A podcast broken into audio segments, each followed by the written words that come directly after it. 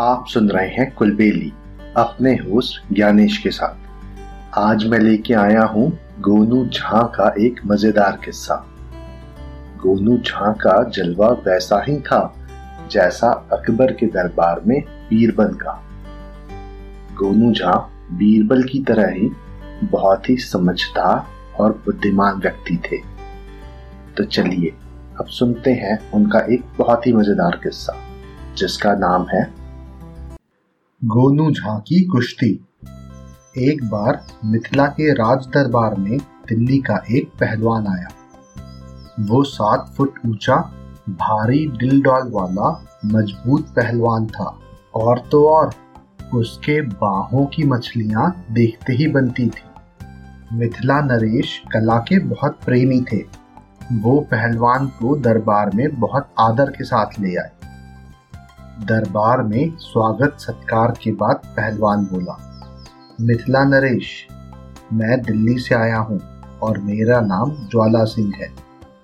दिल्ली में मेरे मुकाबले का कोई भी पहलवान नहीं है।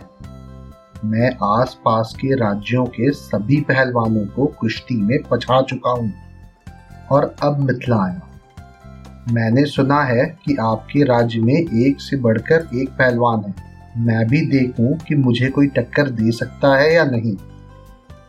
मिथिला नरेश ने पहलवान को समझाते हुए कहा, पहलवान, तुम ये क्यों भूल जाते हो कि संसार में हर कला का एक से बड़ा एक जानकार है? इस पर पहलवान ज्वाला सिंह ने जवाब दिया, महाराज, द्वंद कला में मुझे आज तक कोई ऐसा नहीं मिला जो मुझे पराजित कर सके। मिथिला नरेश ने प्रेम से उत्तर दिया। अवश्य, ऐसी ही बात होगी, पर इसका अर्थ ये नहीं कि तुम्हें कभी भी पराजित नहीं किया जा सकता। ज्वाला सिंह ने उत्तर दिया, महाराज, मैं आपको चुनौती देता हूँ। आपका कोई भी पहलवान मुझे पराजित नहीं कर सकता। यह सुन राजा ने कहा, ठीक है, कल सुबह इसका फैसला अखाड़े में ही होगा ज्वाला सिंह। अगले दिन अखाड़े में ज्वाला सिंह गरज रहा था। मिथिला के कई पहलवान उससे युद्ध को तैयार थे। राजा के आते ही पहली कुश्ती शुरू हो गई। ज्वाला सिंह वास्तव में गजब का पहलवान था। उसने क्षण भर में पहलवानों को पराजित कर दिया। उसके बाद कई और पहलवान आए, लेकिन सभी ने उसके सामने घुटने टेक दिए। अब मिथिला के सम्मान को खतरा था। राजा चिंतित थे।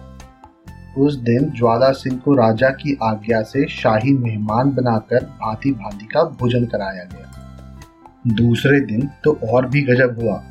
मिथिला का कोई भी पहलवान ज्वाला सिंह से भिड़ने को तैयार नहीं था। अब महाराज समझ गए कि मिथिला का सम्मान कोई नहीं बचा सकेगा। उनके चेहरे पर उदासी छा गई। और वो सब दरबारियों की तरफ़ देखने लगे। क्या मिथिला में कोई ऐसा पहलवान नहीं है जो ज्वाला सिंह के घमंड को चूर चूर कर सके?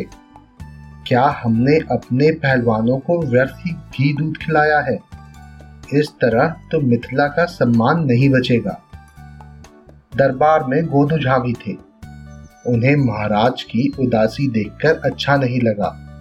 उन्होंने कुछ सोचते हुए कहा, महाराज मैं ज्वाला सिंह से युद्ध करूँगा। यद्यपि ये मेरा क्षेत्र नहीं है, लेकिन बचपन में मैं जब भी कुश्ती लड़ता था तो मेरे ऊपर कोई जिन सवार हो जाता था। मेरा प्रतिद्वंदी अपने हाथ पैर टुड़वाकर घर जाता था। तब घर वालों ने मुझे कुश्ती लड़ने से रोक दिया। फिर कुछ दिनों बाद एक ज्योतिषी ने मुझे ने मुझे बताया कि मेरे हाथों में मान हत्या की रेखा है, जो कभी लड़ते भिड़ते मेरे हाथों होगी। इसलिए मैं पहलवानी नहीं करता। पर आज बात मिथिला के सम्मान की है तो मैं अवश्य लड़ूँगा। ज्वाला सिंह भौचक्का सा उस कमज़ोर से आदमी को देख रहा था, जो इतनी गरज के साथ चुनौती स्वीकार कर रहा था। महाराज समझ गए कि गोनू झा बुद्धि का प्रयोग करके उस पहलवान का गर्व चूर कर देंगे। हाँ भाई ज्वाला सिंह, गोनू झा बोले, तुम कुश्ती के तो विद्वान हो और सैकड़ों कुश्तियाँ जीती होंगी। कुश्ती की सरगम तो जानते होगे। सरगम? ज्वाला सिंह अचकचाया। अरे, सरगम नहीं जानते कुश्ती की, कैसे पहलवान हो? जानता हूँ ना, सब जानता हूँ। ज्वाला सिंह को कहना पड़ा। भरे दरबार में वो कैसे कह देता कि पहलवान होकर भी वो कुश्ती की सरगम नहीं जानता। होती होगी कोई ऐसी सरगम, उसे क्या पता? तो फिर कल हमारी कुश्ती पंचम स्वर धुत लय और पटक ताल से होगी। साथ ही काल भैरव राग में होगी गोनू झा बोले। ज्वाला सिंह ने सहमति में सर हिला दिया। लेकिन उसका मन अंदर से डर रहा था। आज तक उसने उस तरीके की कुश्ती नहीं लड़ी थी, जो गोनू झा बोल रहे थे, और ना ही वो ये जानता था। ज्वाला सिंह इसी उधेड़बुन में था रात्रि का भोजन करने के बाद वो आराम कर रहा था, कि दरबारी बोला, कल तो वास्तव में मज़ा आ जाएगा। असली कुश्ती तो कल ही देखने को मिलेगी। गोनू झा पटक ताल में जरा कच्चे हैं, पर द्रुत लय में उनका जवाब नहीं।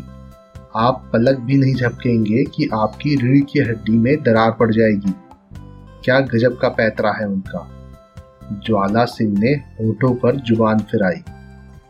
दरबारी ने ज्वाला सिंह से आगे पूछा, आपने कुश्ती कहाँ सीखी? ज्वाला सिंह ने उत्तर दिया, दिल्ली से ही। दरबारी ने आगे कहा, दिल्ली में तो दांव पेच सब सिखाए जाते हैं, पर जब तक लय ताल का पता ना चले तो क्या सीखा? गोनू झा तो राग काल भैरव के उस्ताद हैं, और काल भैरव तो आप जानते ही हैं, बहुत क्रोधी होते हैं। ज्वाला सिंह को कुछ भी नहीं सूझ रहा था। उसने कहा, अब मुझे आराम करने दो। प्रातः जल्दी जागना है। दरबारी हंसता हुआ वहाँ से चला गया। सुबह अखाड़े में गोनू झा शेर की भांति गरज रहे थे। चारों तरफ़ भीड़ का कोलाहल था। मिथिला नरेश अपनी गद्दी पर बैठे।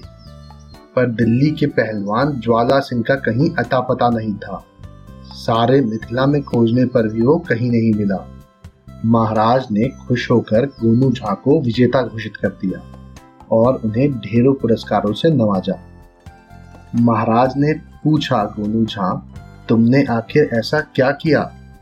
गोनू झा ने हँसते हुए कहा, ज्वाला सिंह को सुर लय ताल की उलझन में तो डाल ही दिया था।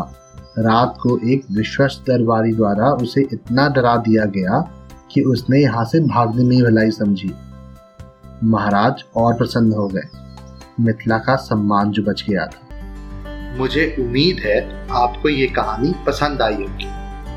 ऐसी और कहानियाँ सुनने के लिए हमारे चैनल को लाइक और सब्सक्राइब करें। इस कहानी को ज़्यादा से ज़्यादा शेयर करें। जल्दी मिलते हैं एक और नई कहानी के साथ। तब तक के लिए धन्यवाद।